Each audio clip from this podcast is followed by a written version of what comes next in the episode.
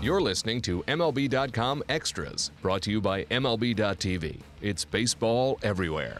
Hey everyone, Tim McMaster here, along with our M L B dot com Red Sox reporter Ian Browne. And Ian, nobody has more All-Stars than the Red Sox headed to San Diego. Um, a lot of them starting. I mean, it's pretty cool. Six All-Stars, four of them starters. Third time ever that the Red Sox have four starters in the All-Star game, the last time back in two thousand five. So your All-Stars are Xander Bogaerts, David Ortiz, Jackie Bradley Junior, and Mookie Betts. Those are the starters. And then a couple of arms, Stephen Wright. That's a feel-good story, the knuckleballer, obviously. And then Craig Kimbrel, who... maybe a guy who's going to get a little slack for being an all-star this year just because when you look at the numbers, but he was the manager's selection. Ned Yost going with Craig Kimbrel um, and trying to go with a real power bullpen at the end of that game. So we'll see how that goes as far as fan reaction to Kimbrel. But overall, six all-stars, the chance for a seventh with Dustin Pedroia in the final vote. This is a pretty cool summer, pretty cool year for the Red Sox as far as San Diego. Yeah, it's a lot more fun than last year, you know, when they only had uh, really Brock Holt, who wasn't even a starting player for the team. You know, it was their only All-Star as a utility player. So this is, uh, you know, a lot prouder moment for the organization. A sign that, you know, even though there are some problems, nothing's perfect right now. But, uh, you know, if you look at the big picture, things are a heck of a lot better right now than they were at this time last year. Uh, and then I mentioned Pedroia in the final vote, and in the final vote, something that, that we've had around for a while now, and it gives a chance for fans to, to vote one more time to get a player, a fringe player that's on the bubble as far as the All-Star game goes, to get in. And if you want to vote for Dustin Pedroia, it's hashtag VotePeedy, and that's P D the way you expect for Pedroia. So it's V O T E P E D E Y, VotePeedy, to get him into the All-Star game. And I would think that he's got a pretty good chance because Red Sox Nation tends to vote pretty good in these. Yeah, you know, you, you've seen cases of it before where, you know, Johnny Damon on the first ever final vote, uh, that was how he got to the All-Star game, and then Jason Bay took the next year, and even Hideki Okajima had two countries voting for him in uh, two thousand seven to, to make it as the uh, the final vote guy. So, yeah, I'm sure Dustin Pedroia has always been a popular player, and I'm sure that, you know, a lot of people will be breaking out the vote for him. Uh, and it'll be interesting to see how that whole thing transpires. A lot of guys in the Red Sox clubhouse feel that Pedroia has had um, an all-star season, and he's been a little overlooked by, you know, both some of the younger guys and the older guy and David Ortiz.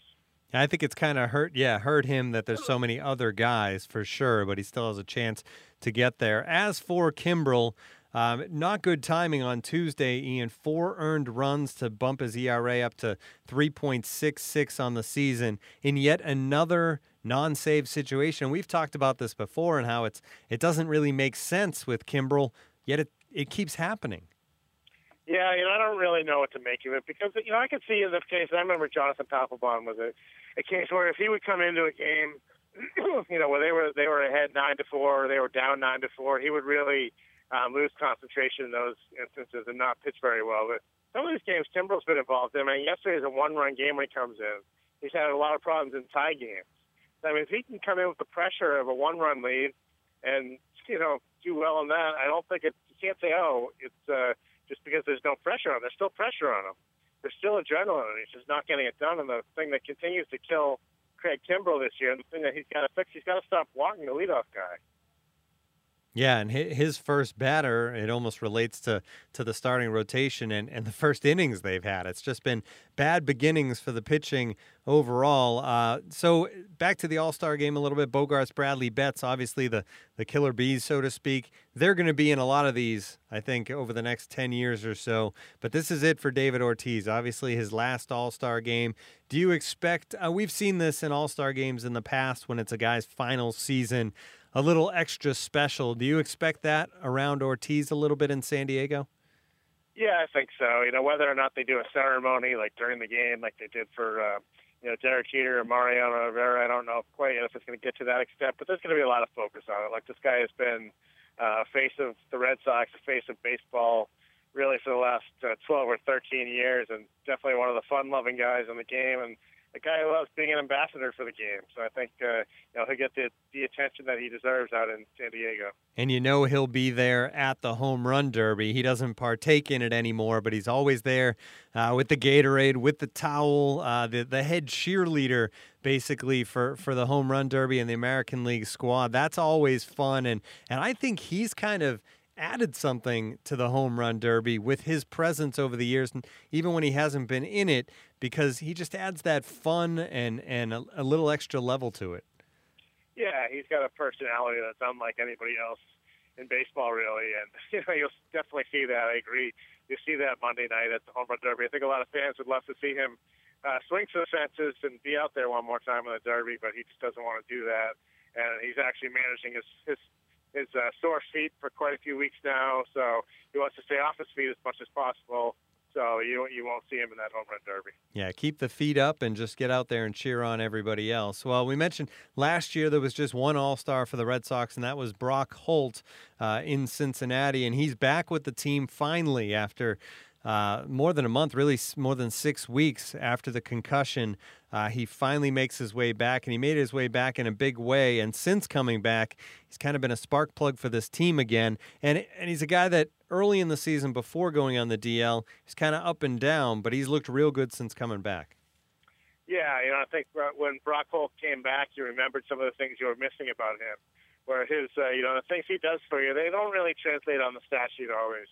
But, you know, he'll make a great play in the outfield. He'll get you a key hit when you need to. He just has a knack. He's what you call uh, definitely a winning player. He just has that uh, that habit for, for getting things done when you really need to to, to make a, a winning play.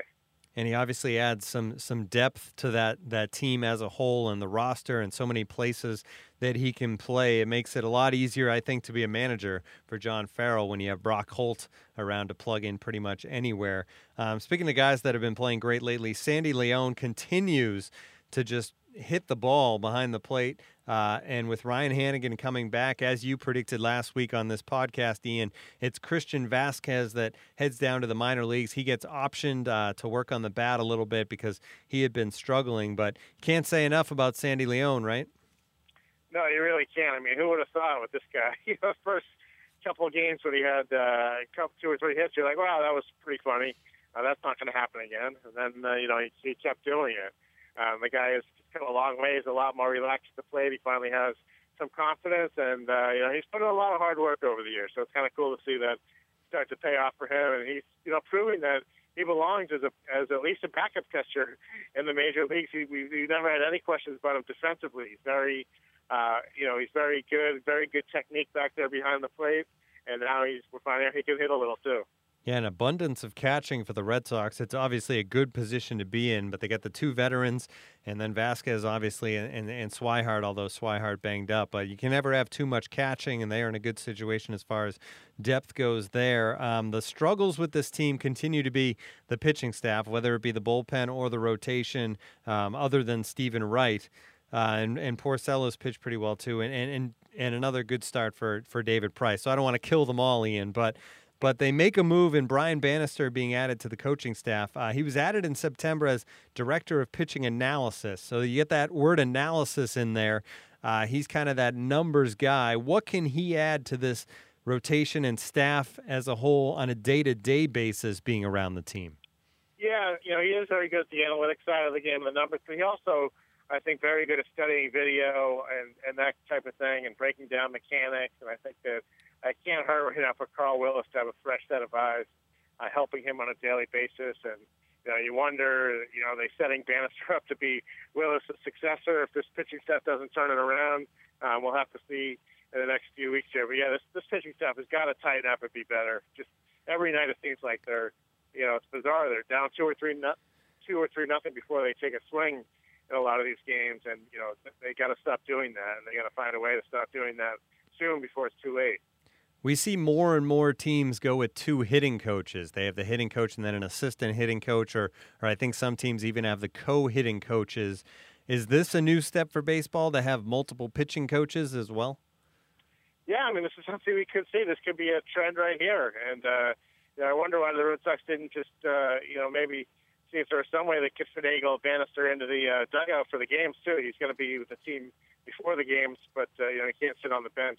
But, yeah, you wonder if, uh, you know, maybe uh, Dave Dombrowski was saying yesterday, some of these teams, they use their bullpen coach as sort of a uh, assistant pitching coach, but Daniel Evangie has a lot of other things to do because he also uh, he works very closely with the catcher, so he doesn't really have, uh, you know, it's not a fit there for the Red Sox bullpen coach. But, yeah, it's definitely something to look at going forward.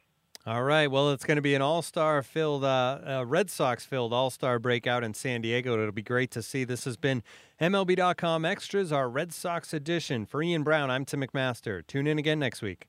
M L B dot T V Premium, the number one live streaming sports service, is celebrating thirteen years. Watch every out-of-market regular season game live or on demand in true H D. Real-time highlights, live look-ins, pitch tracking widget, and more. M L B dot T V Premium includes a free At Bat fifteen subscription. Watch live baseball on over four hundred mobile and connected devices. Watch at home, in the office, or on the go, every night, on every device.